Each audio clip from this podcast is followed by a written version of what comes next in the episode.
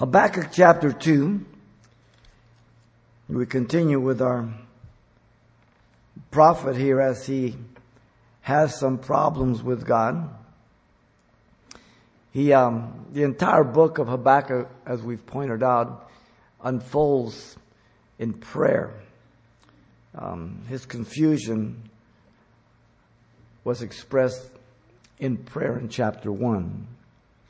He just couldn't um, understand why God wasn't answering him, and he is um, uh, kind of a little upset that God allows him to see all the atrocities, the injustices, all that, and, and he's just silent. And then when God answers him and shows him what he is doing, that he is doing something, he's not inactive, then um, Habakkuk is going to be a little upset, and, you know, because he still can't understand how it is that a holy God can use um, evil people. And so Habakkuk now in chapter 2 comes to one conclusion as we'll see as he, he has to go to God himself and wait upon him. And again, as we said this morning, there will be areas in your life as well as mine that you're going to have to go to God alone. So he expresses his problem with God in chapter 1 through prayer, and he will equally receive perception from God by prayer. And then he'll rejoice later on in chapter 3 uh, through prayer. So it's all about prayer, the communication. As we've said often, there's the ratio speaks for itself, two ears and one mouth. We often think the prayer is just talking. No, there's more listening than talking in prayer. And um, in Ecclesiastes, Solomon said, you know, God's in heaven, we're on earth, let's choose our words. Let them be few. Let's, let's choose our words well. And so, here in chapter 2, the verse 1 to 5 really is one entire section as um, the prophet um, uh, commits himself to go to prayer. In um, verse 1, he says, I will stand my watch and set myself on the rampart and watch to see what he will say to me and what I will answer when I am corrected. So the resolve of the of Habakkuk, the prophet, was to wait on God in prayer. And that is the hardest thing to do, to just wait, because we are so used to activity, especially in this culture and this time of our life.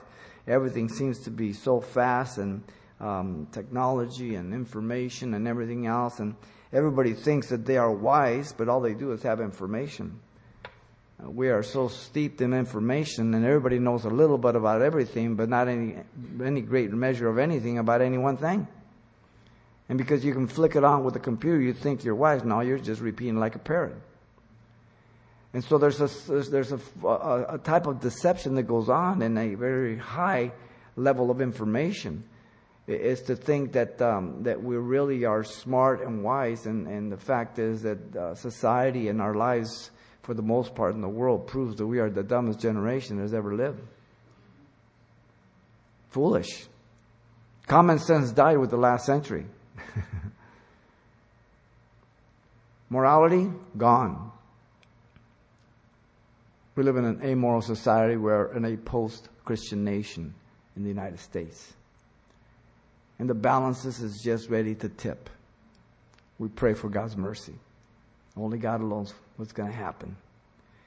And so here the resolve of the prophet was to wait on God, and the proclamation of the prophet is that he would stand his watch and set himself on the rampart. His confusion of mind uh, drives him to this commitment of seeking God, and he will stand his watch, his, his commitment to the prophetic office, and he needs to hear God to be able to speak for God, and he understands this. So he's committed, though he's still confused. He has some problems. He's committed and, and he's, he's acting on his own volition. Now, God's not forcing him. And so when God deals with you and me in life and things that come up, it's always that my free volition, my free will that, that causes me to reflect and to recognize my own error, even though I think that I'm kind of justified. I know that I have to be wrong, so I have to go to God and wait upon Him. Because so often what I feel that God is wrong and it's because I'm making decisions by emotions or by, by, by feelings or by circumstances or situations rather than the objective truth of God and His will, not mine.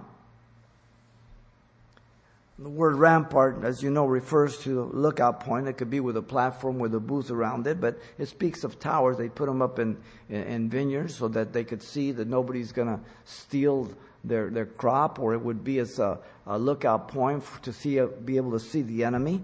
Now, it's all through the uh, Old Testament, 2 Kings uh, 9.17, Isaiah 21.11, Ezekiel chapter 3.17, 33.7, many of them. Hosea 9.8, the rampart. Now, whether Hosea or Habakkuk here really had a rampart, an actual watchtower that he went up in, we don't know. It could be figuratively, it could be literal. Doesn't matter. The whole thing is that he's communicating is that he needs to wait upon God to hear his voice, and what he perceives and is given, he has to accept as truth as coming from God that will settle his problems. And so often, um, we go to everybody except for God. We ask this pastor's opinion and this brother's opinion and that sister's opinion, and the more we ask, the more we're confused. And then if we really feel that we need to hear from, um, from, from God, and we say we hear from God, but we seek people that will give us what we want to hear, and so then we confirm and say, well, yeah, well, you know, I, three people told me, or Pastor so-and-so told me. People that want their own will done, they just keep going to people until they, they hear what they want to hear. If a pastor or somebody gives them what's scriptural and they don't want to hear it, they just go find somebody else. That's all. This happens all the time. And so, the anticipation of the prophet is that he would watch to see what he will say to me. And so the word watch there is different from the previous one, and the word means to look closely. So he not only uh, um, wants to hear, but he wants to see clearly exactly what God is saying. And so God has always spoken very clear. There's not a prophet that I've ever read that said, ah, I'm sorry, could you run that me by, Lord, again? And I don't think there's ever been a time that God has spoken to you that he's had to tell you twice. I think immediately you understood him very, very clearly what he spoke to you about. So if he's our creator, he's able to communicate with us and how often he even does this just in your growth, your development in the Lord as you open the Word of God and you're reading through the scriptures and just devotion, just reading for your own feeding, all that, and, and God ministers to you or either exhorts you or comforts you or even rebukes you, or convicts you or, or directs and guides you. And you know that it's speaking to you personally. The preparation of the prophet was, and what I will answer when I uh, when I am corrected. He knew he was wrong. Though he's confused, he knew he's wrong. The word correct, it means to rebuke, reprove, to chide. Not in some angry manner, but just to correct. You as a father, your son is confused, he's incorrect, and, and, and, you, and you, you don't just say, you dummy, what's the matter with you? You don't say, you say, well, here, let me show you what, what, what you've got it wrong, let me show you how. You correct them, lovingly. And so here in verse 2 down to 5, you have the second um, response of God to Habakkuk. Um, he says, Then the Lord answered me and said, Write the vision and make it plain on the tablets that he may run who reads it. For vision is yet for an appointed time, but at the end it will speak and it will not uh, lie. Though it tarries, Wait for it, because it will surely come, it will not tarry. So, verse 2, the instruction regarding the vision, the imperative command to write, to inscribe, to, to record, uh, it's believed to be here they're speaking about wood tablets, plainly on tablets that which is legible, that which is readable, understandable. It's not, have you ever tried to read somebody, somebody's, I, I, I mean, I'm glad there's typing now because I write in tongues. Um, you know, like doctors write, you know, have you tried to understand doctor? What the heck's he saying there? He's saying write legible so anybody can look, yep, yeah, that's an A, that's a B, that's you know, very legible. Okay? Because the communication of God, the revelation that He's giving is for the people. It's either for instruction, for guidance, or for warning, as we see here, right? So that whoever reads it, whether it be at the time or after the time, that they can look back and say, you know, he said this and it did happen. Or he said that and it's to happen. So the person can understand and first apply it to himself and then communicate it to others. That you may first show people what it's done for you and through you as you present it to others. And so that's very important because you can't give what you don't have. It's important. And so here again, the reason and purpose was that the people um, read, understand, and communicate. Now, some people have interpreted this to say that so that somebody can read it while they're running. That's not what it's saying. It's foolishness. Look at verse 3, the certain fulfillment of the vision. The vision is for an appointed time, future. Okay, so Habakkuk is, is receiving this. You know, it's just around the corner, still future, but it's not in the present, as we'll see. So it's future. Um, at the end, it will be.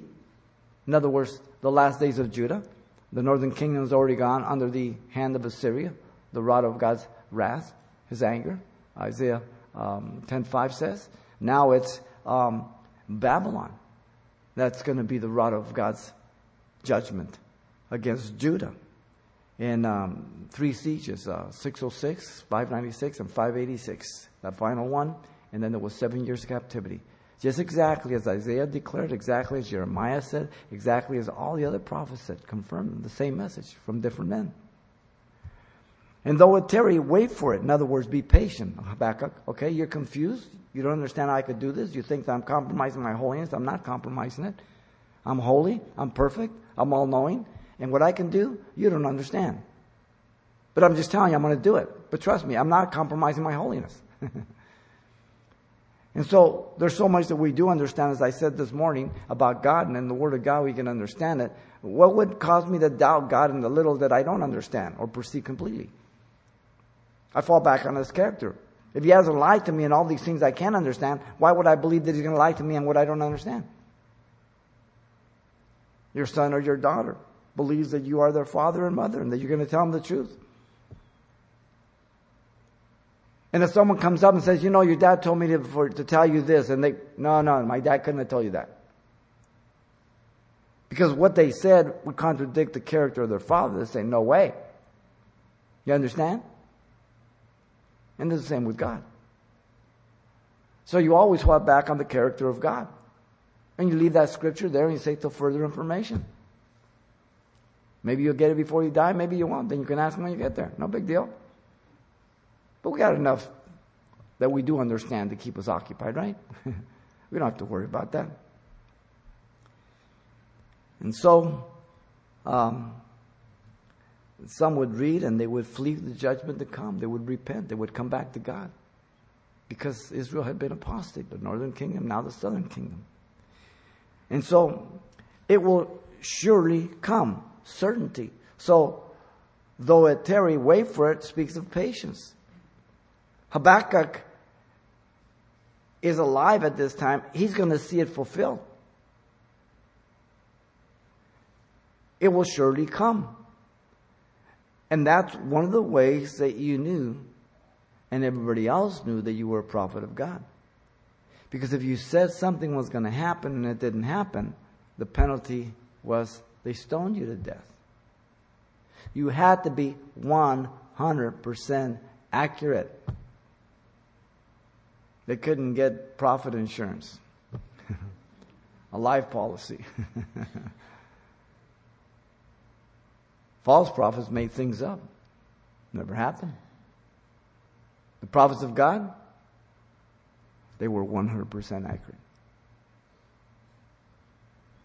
And so in verse 4 and 5, the two principles of God's justice to the unrighteous and righteous is given.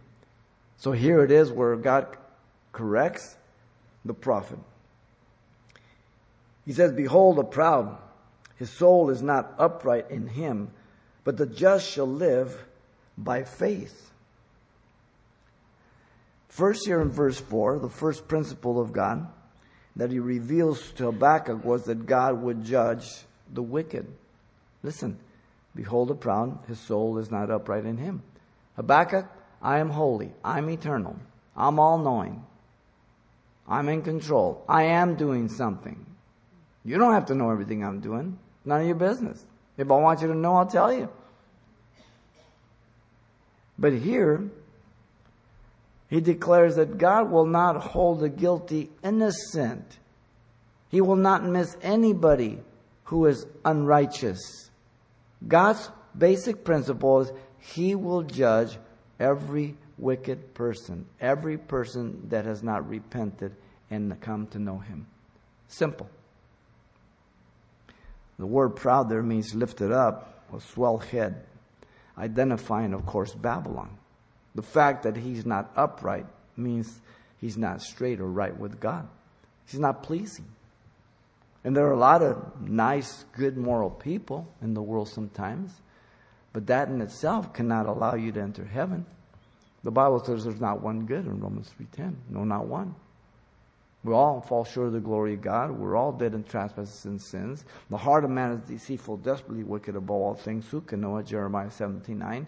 Genesis 6 says, 5 says, The heart of man is set on doing evil continually. Nothing has ever changed.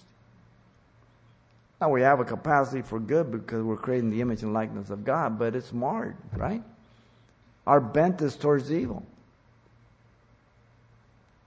When somebody cuts you off on the freeway, the natural thing is to think something bad of the person, not good. Oh, look at that guy. What a nice guy. He cut me off. No, that's not what you say. I want to ram him. Right? Get in front of him and put my brakes on, right? I can be nice. As long as you don't bug me.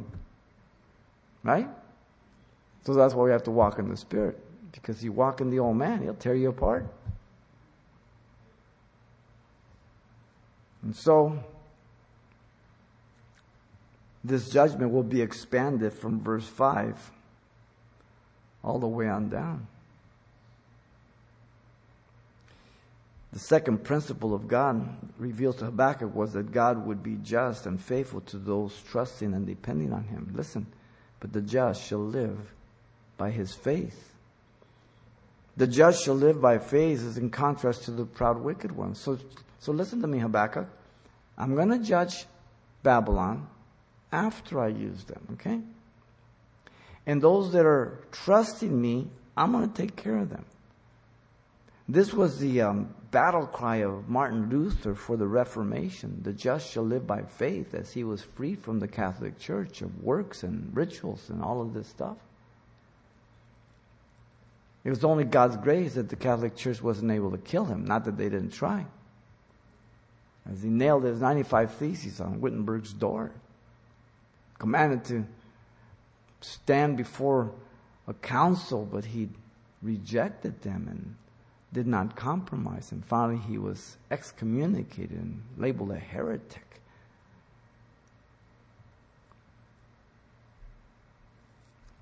The verse is quoted three times in the New Testament. This is the key verse to the book, by the way the just shall live by faith. Paul quotes it in Romans 1.17, as he says in 16, I'm not ashamed of the gospel of Jesus Christ, for the power of God unto salvation, for everyone who believes, to the Jew first and the Gentile, for therein the righteousness of God revealed from faith to faith, the just shall live by faith, to Habakkuk 2.4. So, though it's applied here to those of the of, of, the, of Judah who were going to be trusting in God, prophetically, it was for those who would trust Jesus Christ for their atonement, for their salvation on the work on the cross. Paul picks it up. He quotes it. And the emphasis there in Romans is the just, justification by faith. The end of chapter 4, the beginning of chapter 5, verse 1. The just, justified before God. Then there's Galatians 3.11. And um, in Galatians, the emphasis is the second part. The just shall live Galatians 2:20 says, "I am crucified with Christ; nevertheless I live. Yet not I, but Christ lives in me. And the life that I now live, I live by the faith of the Son of God who loved me and gave Himself for me." So the emphasis is to live. He's rebuking the Galatians who had so quickly departed from Christ, trusting the Judaizers to live by law. Are you kidding me? The law accuses you. You ever have a highway patrolman pull you over and give you a citation for good driving? Every time you get behind the wheel of your car and I, we, we, we deserve at least 10 tickets before we even get to the freeway.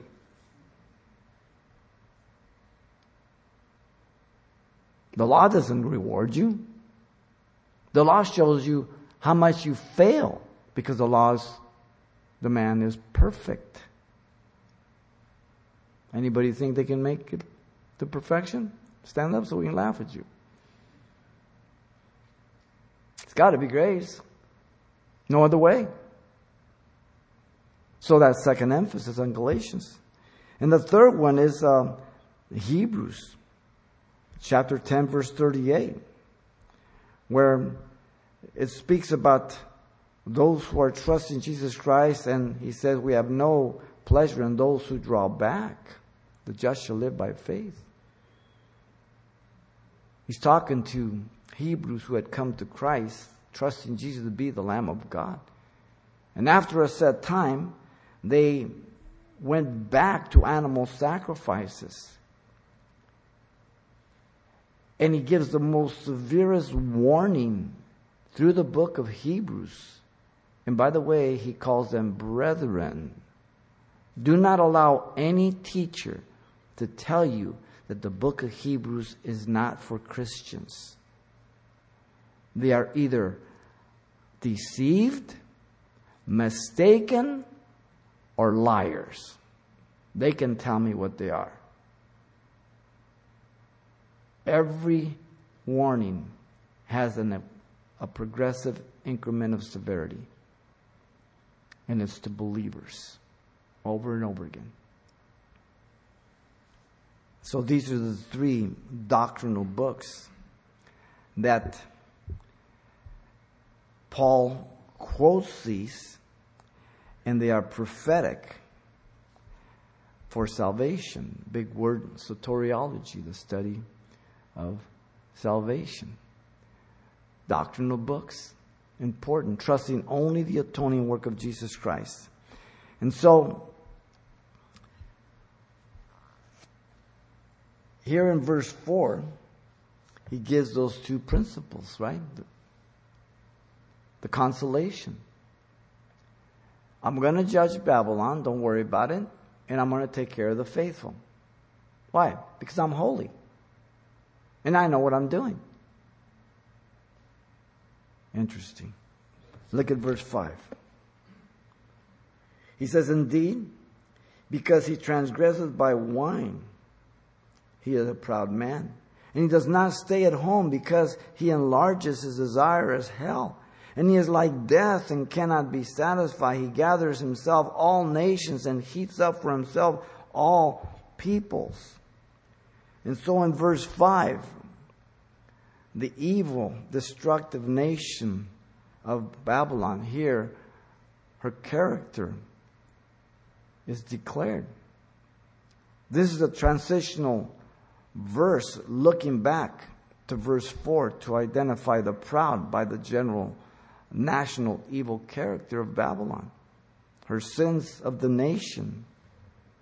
It will be declared in particular by the five woes that follow. Interesting, you can take these five woes and you can put them parallel to our nation in America and many nations that God has destroyed and allowed to be judged by other nations. We've gone through a lot of the minor prophets. We're coming to the end. We've got Zephaniah, then Haggai, and then Zechariah and Malachi. Only four left.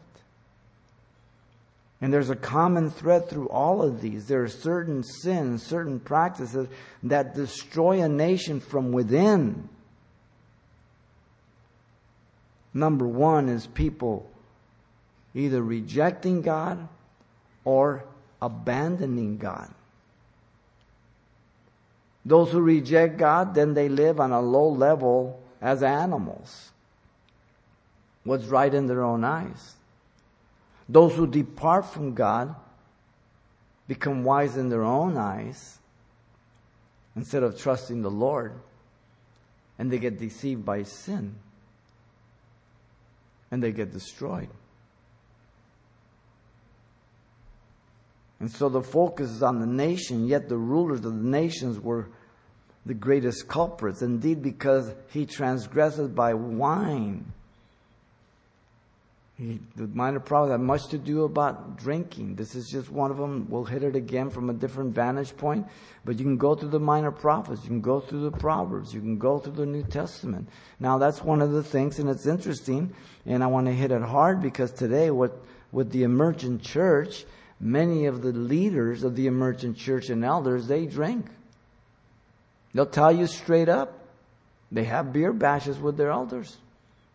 Now let me ask you a question, okay? We get out of the study here tonight and, you know, I just go down to a, a bar or maybe a restaurant and I grab me a nice steak and I'm eating there with my wife tonight and you happen to walk in and you look across and there's Pastor X.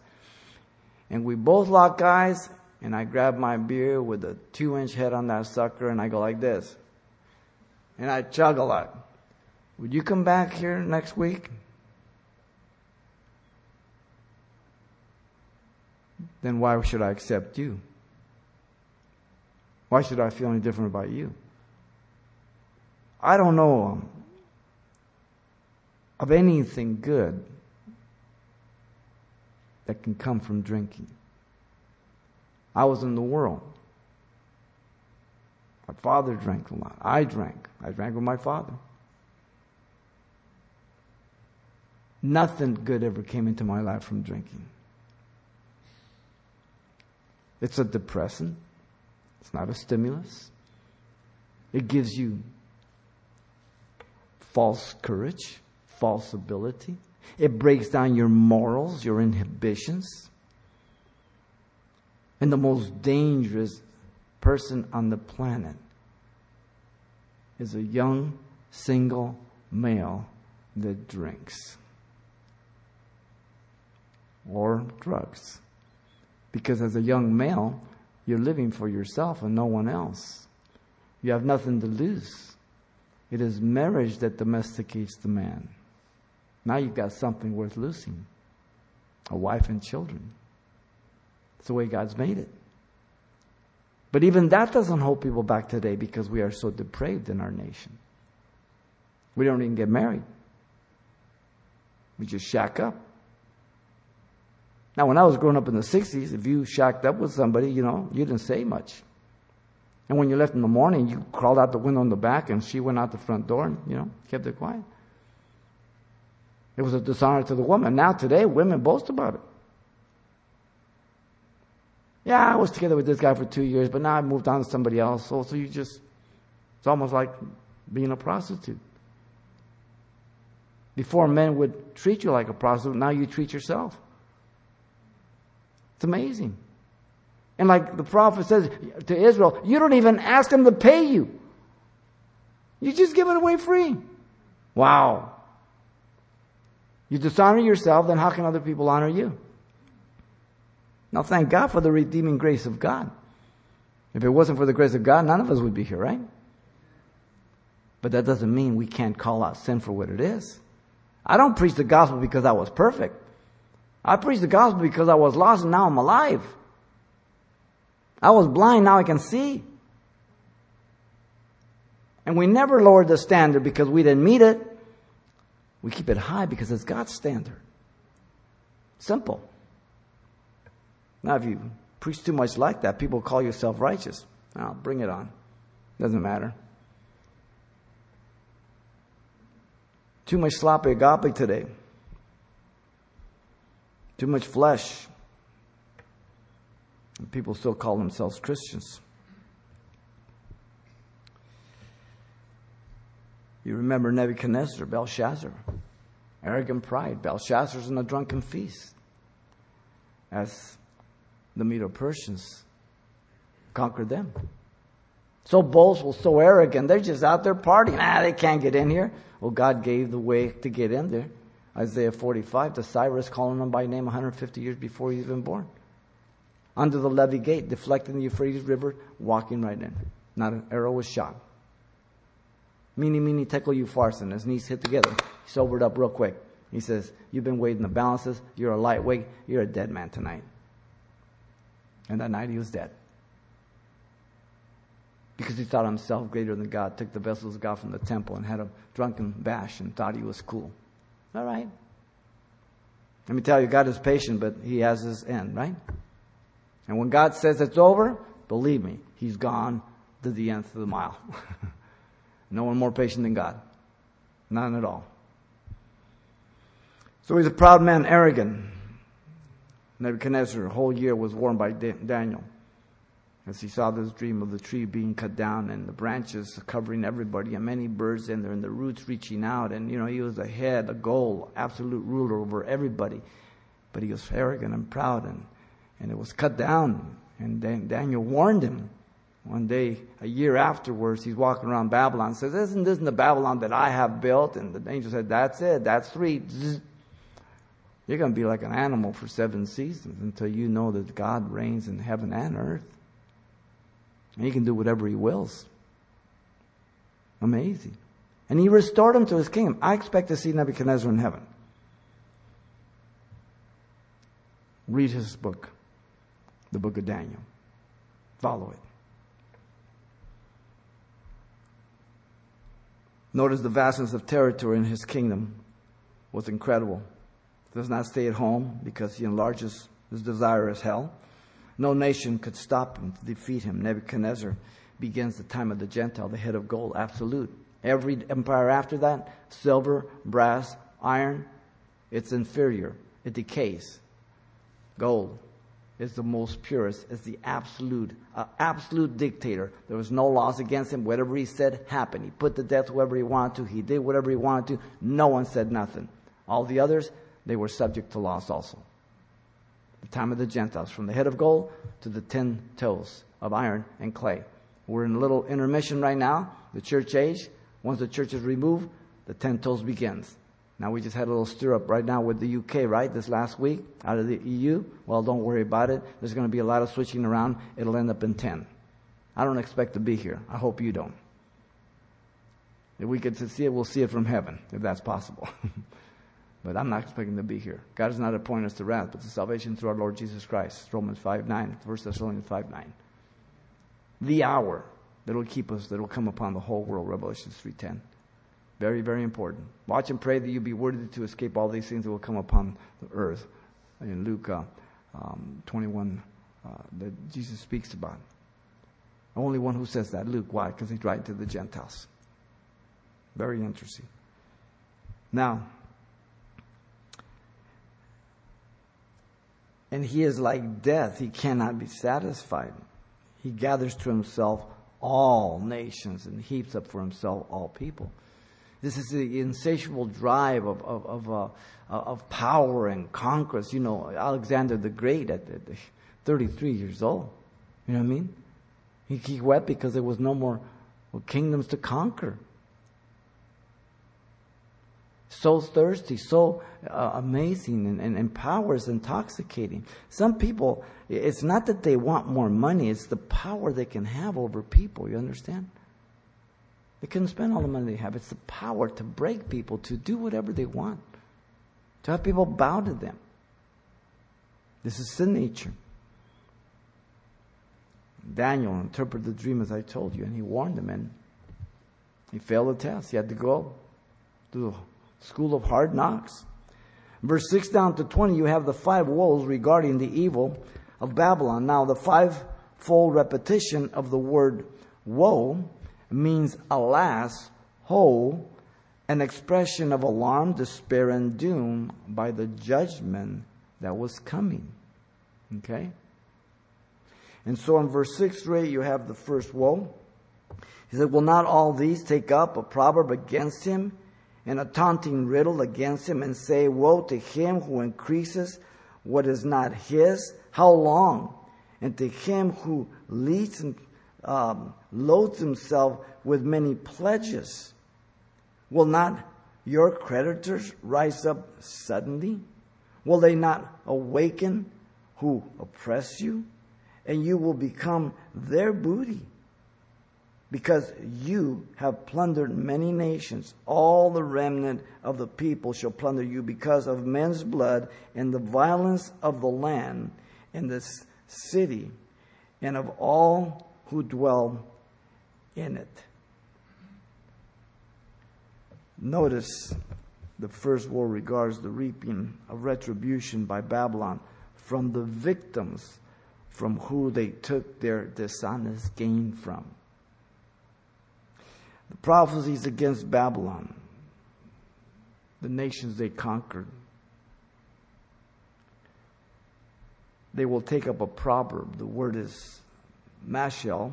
It means a proverbial saying, a taunting riddle, a satire of mocking song, and the riddle an enigma.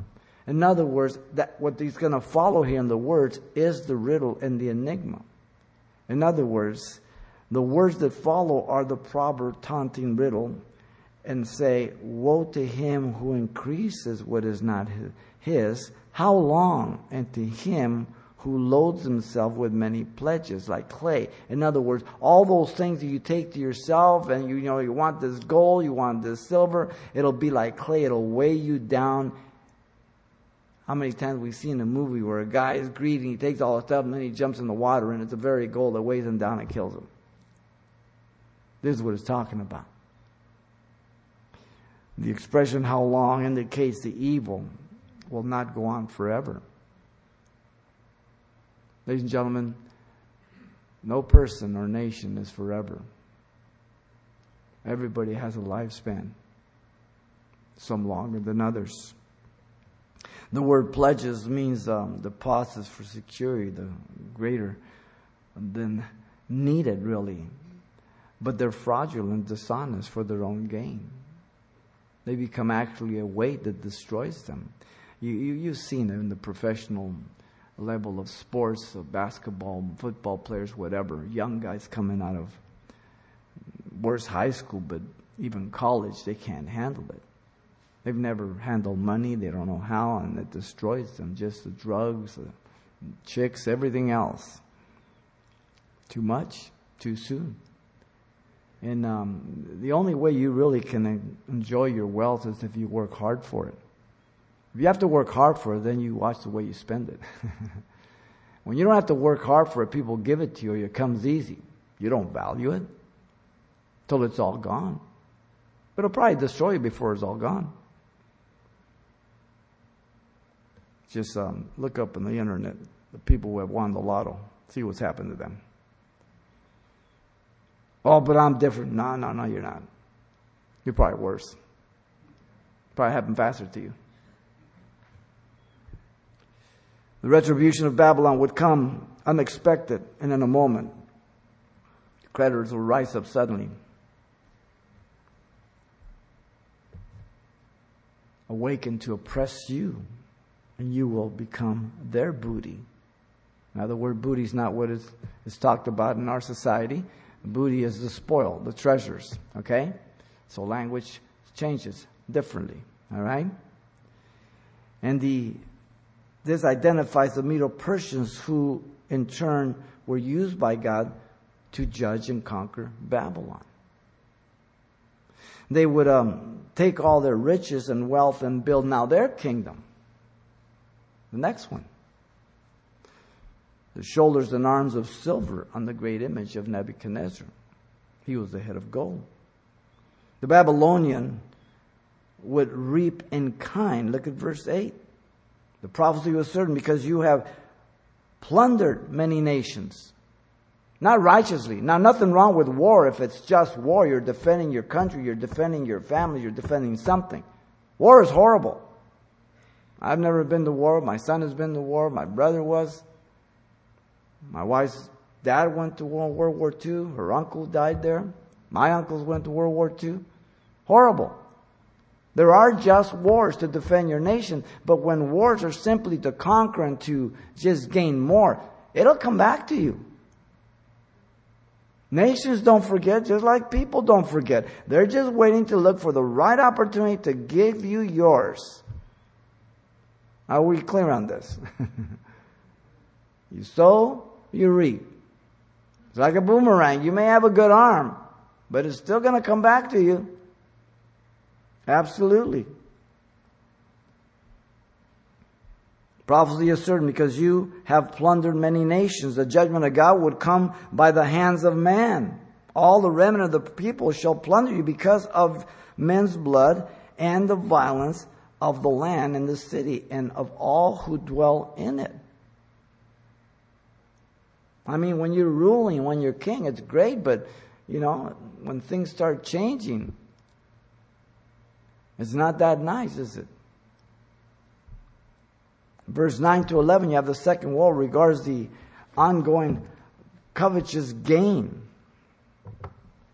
9 says, Woe to him who covets evil gain from, for his house, that he may set his nest on high, that he may be delivered from the power of disaster. You give shameful counsel to your house, cutting off many peoples, and sin against your soul.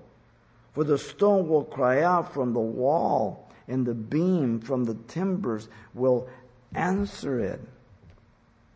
Here in verse 9 to 11, their ongoing covetous gain. It's just nothing's enough. The character of the leaders here is vicious without compassion for the people. Evil gain for his house, that he may set it as a nest on high. In other words, God will judge leaders who are just taking advantage of people, looking to see what they can take from them to just furnish their own house. You know what I mean? Confiscation, stealing, no big deal. And the purpose is to have enough wealth to be able to secure themselves in a safe location, right? Like a nest up high, right? I don't care how much money you have. Listen, if somebody wants to get you, you're a dead man. Are we clear on this? And a, a real good marksman a sniper, they have guns today, they pick you off at a mile. No problem. they've got they've got high velocity rifles that you just they're, they're, computerized. You just put them in. Once the red dot's there, you lock it in. You don't even have to aim. Shoot it. That's it.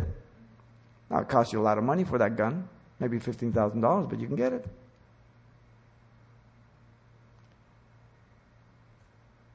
It depends how much somebody hates you, right? it will come back. Having wealth, Babylon knew others would attempt to take it. They would have to constantly defend their kingdom against their foes. If you strive to attain, you have to strive to maintain, right? It's just simple. They teach the same evil practice to their children. Shameful counsel to your house, cutting off many people. So, in other words, they teach individuals, not only to the family, but to the nation, the dishonesty of their evil things. The end justifies the means, right? You do what you have to do. Lie, cheat, steal, kill, doesn't make any difference. You go for it. They were adding to their own hurt. Notice verse 9. They sinned against their own soul. All their gain, pleasure, and seeming victories were really adding to their own judgment. God would not hold them innocent. Judgment day would come. They will not escape this judgment in the future. Look at verse 11. If there were no people to witness against them, the objects would accuse them. The stones will cry out from the wall, and the beams from the timbers will answer it. Interesting. The idea behind such a statement is that evil people will not escape being judged um, by God for the things they have committed in life. Unless they repent, they will have to give an account to God. I can find nothing more frightening than to have to give an account of my life to God without Jesus Christ. I was saved at 23. I would not want to give account for my life from age 13 to 23. No way. Not at all. Remember, the Pharisees told Jesus to silence the crowds as he celebrated and entered in the triumphal entry to Jerusalem. And Jesus said, But he answered and said to them, I tell you that if these should keep silent, the stones would immediately cry out. Luke 19 40. Nature honors its creature, its creator, right? Wow. Look at 12 through 14 comes the third woe. It regards their oppressive murder to build um, Babylon. It says, Woe to him who builds a town with bloodshed, who establishes a city by iniquity. Behold, Is it not the Lord of hosts that the people labor to feed the fire, and nations weary themselves in vain? For the earth will be filled with the knowledge uh, of the glory of the Lord as the waters cover the sea. And so here, the heart of the Babylonians was hard and callous, um, not valuing human life. Woe to him who builds a town with bloodshed, who establishes a city by iniquity. I think of the um, the horrible guilt that our nation holds with 57 million babies we have killed. That alone deserves the judgment of God upon us. That alone. When people murder people in war or whichever way it is, that's one thing. But when mothers kill their own children, that's very, very unnatural. And God will not hold us innocent over that. They killed to conquer the people. They killed anyone not going along with their plans to build their city, and they bring the city to be one of dishonest and evil practices. Why? Just because they can do it. That's it. You look to our society today, anarchy has already started from our president, from our House, from our Senate, from our courts. That's where anarchy begins, from the top, and it works on down. When anarchy starts from the bottom, then the head takes care of it. And so you have the same thing happening in our nation today. How can they do what they do? Just because they can do it. Nobody objects. There's no consequences, right? Wow. The evil ways of establishing a kingdom is not of God. Look at, behold, it is not the Lord of hosts that the peoples labor to feed the fire, and nations weary themselves in vain. In other words, careful attention is called to the word behold here, the Lord of hosts, the captain of the armies of heaven. He has nothing to do with this. This is man's doing, okay? He's not responsible for this. The one who's the, the captain of the hosts of the armies of heaven, who could do this, and he would do it justly in judgment, and he has the ability to destroy anybody, he doesn't do it unjustly. Men do these things.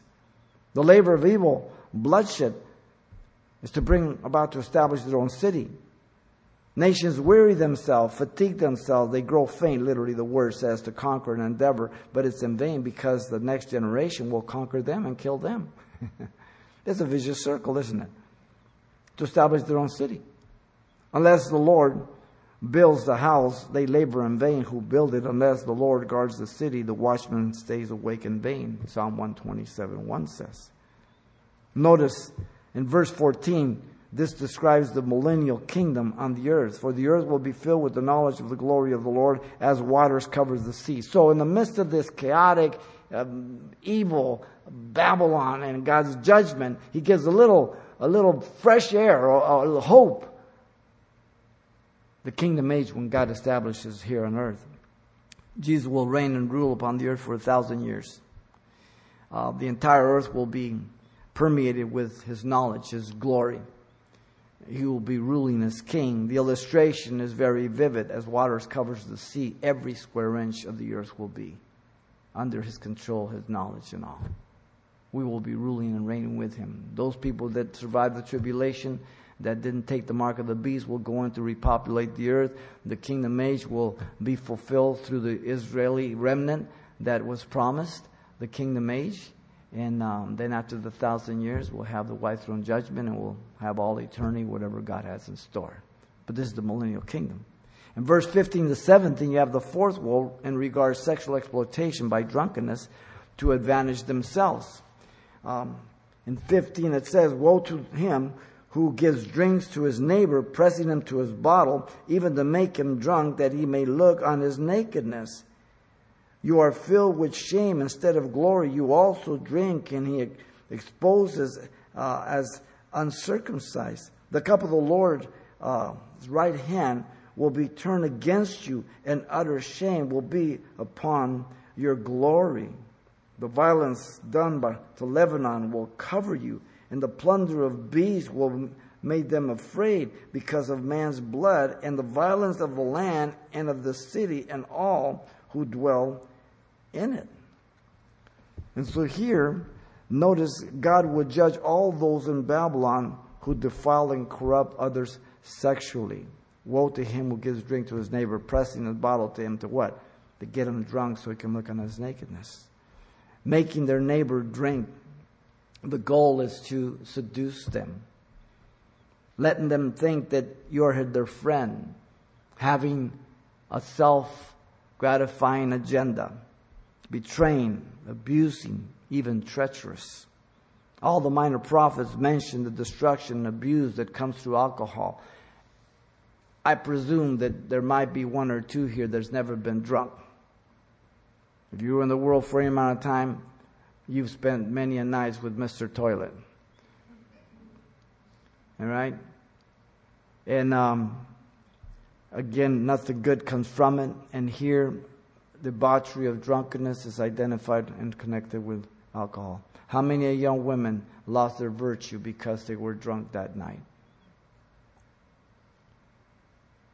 Sexual pleasure today is like going to the gym, having an ice cream or a hamburger with somebody. No big deal. There is no respect for honor for the opposite sex, for marriage, or for what God created us for. And so we have become completely self absorbed. People say things like, Well, I feel comfortable in my skin. Really? Well, put some clothes on.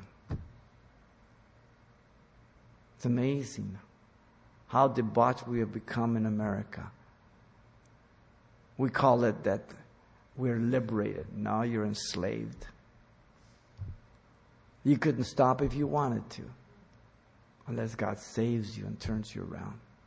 That's the only hope.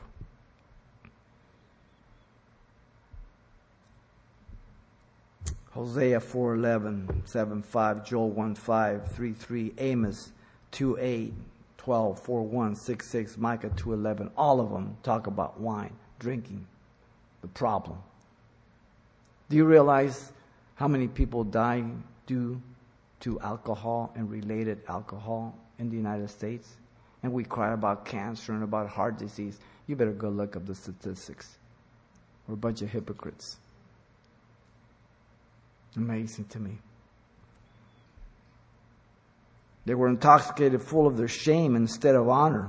They would drink God's wrath. There in verse 16. God says, It'll come back to you. I'll judge you. As men without the Lord, you're out there drinking and trying to conquer every woman you want. And we think that we're cool and we think that makes us a man. That doesn't make you a man, it makes you an idiot. But today, women are acting like men, so now they are in competition and they try to seduce men as much as men used to try to seduce women. Women have have come a long way. They've become much worse than men. Men were always dogs. Now the women are passing them up. It's amazing to me.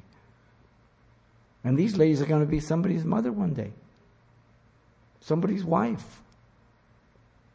Unless they come to the Lord, woe to them. Now, whatever you've experienced, you come to Christ, He makes you brand new, gives you a new heart, a new mind makes you whiter than snow. But if you have to live with that through, through your life without the Lord, it'll destroy you. It'll destroy your marriage. It'll corrupt you. Bible speaks much about against alcohol. Proverbs 20 verse 1, wine is a mocker, strong drink is a brawler, and whoever is led astray by it is not wise. 1 Thessalonians 4 3 speaks about um, sanctifying yourself, not uh, um, fornicating, uh, abstaining from every form of evil. 1 Thessalonians 5.22, important. And so God would bring all of their evil, violence, and murder to their, um, on their heads. Look at verse 17. Isaiah speaks about this in uh, Isaiah uh, chapter 14, verse 4 through 8. Read it when you get home. How um, Israel would themselves um, bring it back to Babylon at the end of it, how, the, how they had oppression had ceased and the golden city now ceases and it goes on and, and how they had reaped what they had sown. Amazing. In verse 18 to 20, you have the fifth woe regarding the worship of idols, and, and, and the Bible is filled with this. 18, it says, What profit is the image, and uh, that it, its maker should carve it? the molten image, a teacher of lies, that the maker of it molds should trust in it to make mute idols? I mean, you're going to make something, make it speak, make it worth something. It's, it has no benefit. Woe to him who says to wood, Awake! To silent stone, Arise! It shall teach. Behold, it is overlaid with gold and silver, and in it there is no breath at all. So here the futility of idols, just, you know, it's gold and silver. And if you came out of a Catholic background, you know what I'm talking about. They're blind, they're dead, they can't see. The psalmist speaks about, in Psalm 115, he speaks about they have eyes they can't see, hands they can't handle, feet they can't walk. So there's an earthquake, your little God, your little saint falls off the counter and it breaks his neck. You get some crazy glue, you glue him back up, you put him up there. He start praying to you. At least you helped him to get his head back on. They're not gods. It's an insult. Behind idols are demons, the Bible says. And so this guy is a teacher of lies. He's a false teacher. He's against God. He teaches others to trust in these things. Well, Elijah with Carmel confronted the prophets of Baal, right? He showed them who the living God was, right? Dead idols, living God. God speaks, idols don't. One's a true God, the other one are lies. Wow, what a contrast. You tell them the idol to awake silly. And so, in verse 20, but the Lord is in his holy temple. Let all the earth keep silent before him. Again, in contrast, while all this chaos goes going on down here, and men are evil against God and just doing what they want and trying to get ahead, and they have no moral base anymore, God is in heaven in his holy temple. Let all the earth be silent. He's ruling in his temple. Moving forward in his plan and his schedule. We are right on schedule. I just don't like the schedule. But we're right on schedule. Do you know the Lord is coming? I'm surprised he hasn't come before I finish tonight. Because there's nothing left in the scriptures prophetically for the Lord to come for his church.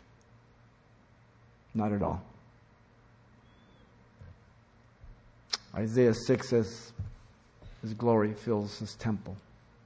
Revelation 4 and 5, all are on their faces, casting their crowns upon Him as the church is removed from here. He is worthy to be praised.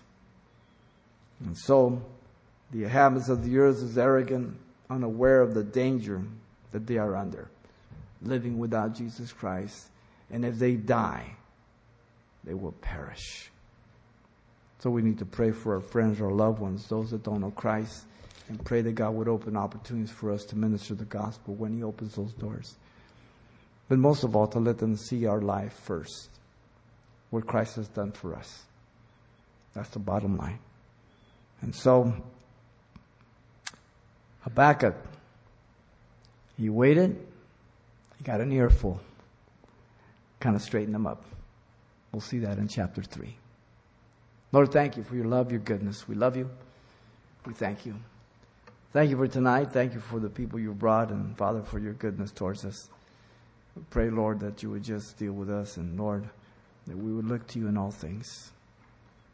As you're praying, if you're here tonight, if you don't know Jesus Christ as your Lord and Savior, God has brought you here to be saved to repent of your sins and call upon Jesus to forgive you and to give you a new life, a new heart, a new nature, a new mind. And He does this by grace through faith. Maybe you're over the internet. Wherever you're at, you can say this prayer. It's a prayer of repentance. Because you believe Jesus died for your sins and that He alone is the one who can forgive you and get you to heaven and to change your heart. So if you believe that, you can call on his name right now. This is your prayer to him. Father, I come to you in Jesus' name. I ask you to forgive me, Lord, for all my sins. Give me a brand new heart. Baptize me with your Holy Spirit. I accept you as my Savior and Lord. In Jesus' name I pray. Amen.